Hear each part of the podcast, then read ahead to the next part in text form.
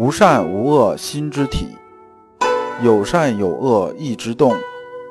知善知恶是良知，为善去恶是格物。各位同道，大家好，我是老刘刘长志。您现在在收听的是由老刘播讲的《传习录》通俗讲解。老刘说心学，带您领悟心学入世的智慧。各位同道，大家好。今天我们继续讲解《传习录》，今天的题目是“修心快乐之处”，对应的《传习录》章节是幺八五。那么这一讲呢，我们还是带着问题来听。问题啊有两个：第一，为什么攻心有些时候会成为修心的障碍？我们知道私欲肯定是修心的障碍，但是呢，攻心有些时候也会成为障碍，这是为什么呢？第二。致知的操作要点是什么？我们看本讲原文。庚辰王启周再见先生问：近来功夫虽若烧之头脑，然难寻个稳当快乐处。前面这个庚辰呢，写的就是以前呢立法的纪年的方式，这个我就不去解释了。这段意思是说呢，九川呐见先生啊，到这么地方见到先生，然后问他说：“先生啊。”我最近呢修身呢是有一定进步了，但是呢以前呢你跟我说修身修到一定程度啊是寻一个稳当安乐处，就是说我每天呢灵魂很充盈，心体很充盈，其实就是我们最之前讲过那个，就是说我们有一个独立的灵魂，同时呢有一个坦坦荡荡那种幸福感，这就是我们修心学最后能修到的东西。说但是我按照你这个修啊，我修到现在。我好像没感觉到稳当快乐呀，说这是为什么呢？我们知道快乐是什么呢？快乐是一种心理的感受。这是先生回答说啊，而却去心上寻个天理，使正所谓理障。此间有个诀窍。这么看“理障”两个字，“理障”这个词啊，以前没出现过。理啊，这里边呢还是天理的意思。天理呢，就是攻心正念的这个意思。那么。这里边呢讲啊，大家啊修习的时候啊都很清楚，我们有私欲、有邪念呢，有贪嗔好恶啊，肯定是我们心体恢复天理这种障碍，这很容易理解嘛。就是我修的时候，一会儿冒出个私心来，一会儿冒出个私欲来，一会儿冒出点邪念来，我们确实很有障碍的，很难能恢复天理啊这种状态。但是呢，我们为什么攻心正念有些时候也会成为障碍呢？这边呢，如果纯粹从修心这个角度来说呢，这个说的又比较抽象。让老刘举个例子，打个比方啊，比如说我们春天呢种下一棵树啊，是松树也好，杨树也好，是吧？我们把种子种下去了，种下我们心态是什么心态呢？我们当然希望它能长成一个苍天大树啊，最后能成材，对不对？我们这心念肯定是正念，是吧？但是由于啊，我们这种心念呢，我们每天就去什么呢？每天到地里边刨开看看，说种子哎发芽了没有？好像没有，没有在干什么？明天接着来刨。你这种搞法呢，肯定会什么呢？肯定会把种子啊这自然成长这种节奏啊打乱的。这个打乱之后，种子还能长出来了吧？这就很困难了。这也就是啊，我们上篇讲啊关于路程篇的时候讲到的，急于求成，欲速而不达。就是我太想啊去做个好人，太想做件好事儿，那么结果呢？结果把事情办糟了。呃，说一点这个入世的一个体会啊，我见过很多人，比如说新到一个单位，往往很希望什么呢？很希望表现一下，他只仅仅是什么呢？我努力想做一个好人。但是呢，当你情况没有摸清楚的时候，上来就想做个好人，你往往太多东西看不清楚了。而这种啊不甘寂寞的，往往会让有些人呢，在一个单位里头根本活不了多长时间，就会被干掉。老刘说这句话啊，不是说让大家心里边有这种阴谋论或者厚黑学的东西，而是告诉什么呢？我们呢，儒学讲人呢都有个屈身之道，入世讲屈身之道，就是有道则现，无道则隐。就像什么呢？就像农民种地一样，这片地给你了。你首先得看看这些地啊，它的情况究竟是怎么样。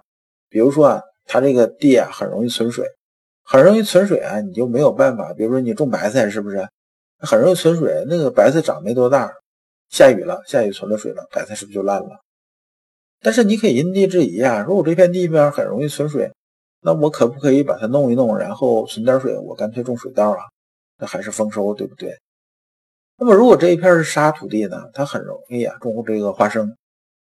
但是呢，你要种那个其他的菜呢，很有可能沙土地是扎不了根，这个菜就死了。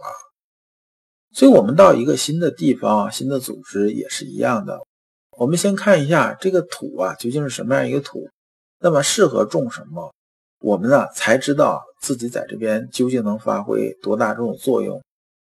我们尽着自己这种本心去发挥作用，持一颗正心正念就行了。这就是入世非常简单的东西。而不是来了之后呢，你按照我的这种想法，以我为中心。那你明知道这地方存水，那你现在就是什么呢？你现在就是一个白菜种子，你还非要在这种，那它一下雨，你不是就找死了吗？对不对？那你就应该什么呢？应该哪怕也是在这边容易存水这块地方里，你至少要找一个相对来说比较高水啊，除非特别大的时候，否则也淹不着你的地方。这样你把种子下去，它将来才能长好。道理啊是同样的道理。那么接着问，请问如何？先生回答说：“只是知之。”又问：“如何知之？”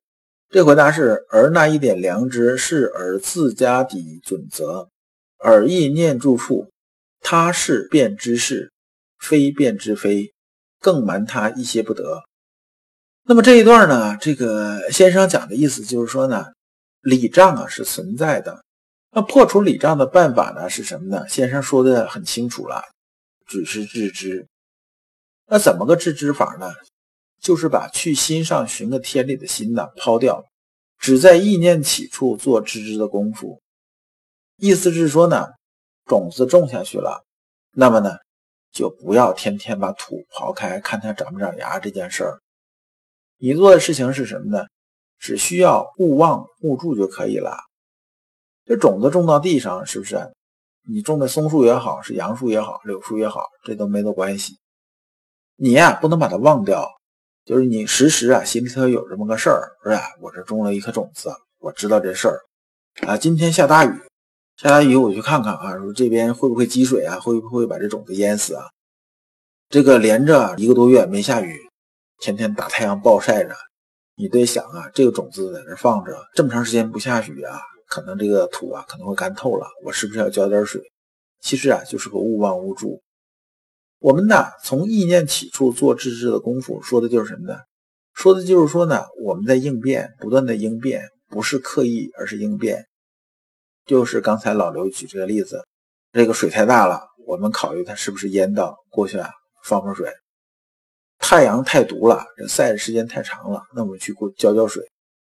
这种啊浇水施肥培土的工作啊，实际上就是培养啊我们的心，这个就是啊破除礼障的方法。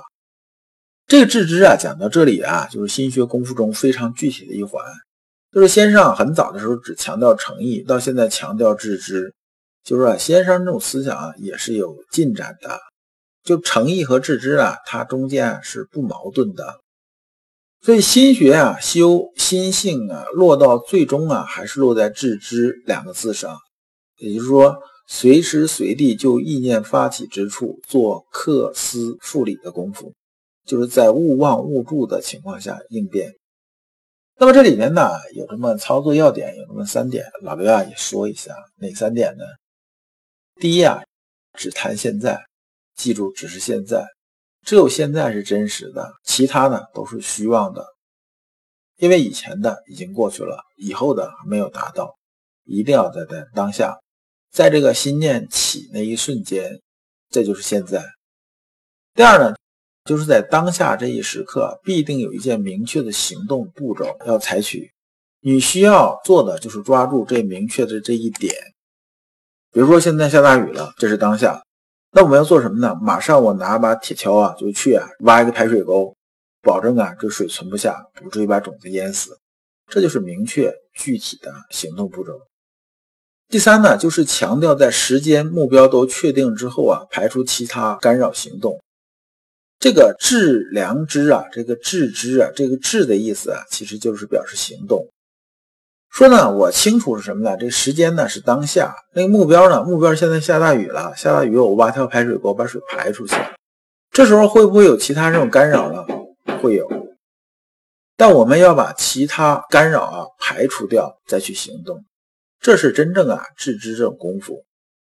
你开始啊打坐，开始触摸心体啊，我讲这些你一点就透了。如果啊你没有做这些呢，可能听我这么讲，你会有个大概。对你啊，以后修这些东西啊，还是有帮助的。如果你不知道如何进入心学殿堂，如果你在为人处事时经常左右为难，如果你在入世践行时经常茫然无措，那么你可以加老刘的微信。老刘的微信是老刘说心学的首字母加三个六。老刘为你答疑解惑，带你趟过晦涩的暗河，到达智慧的彼岸。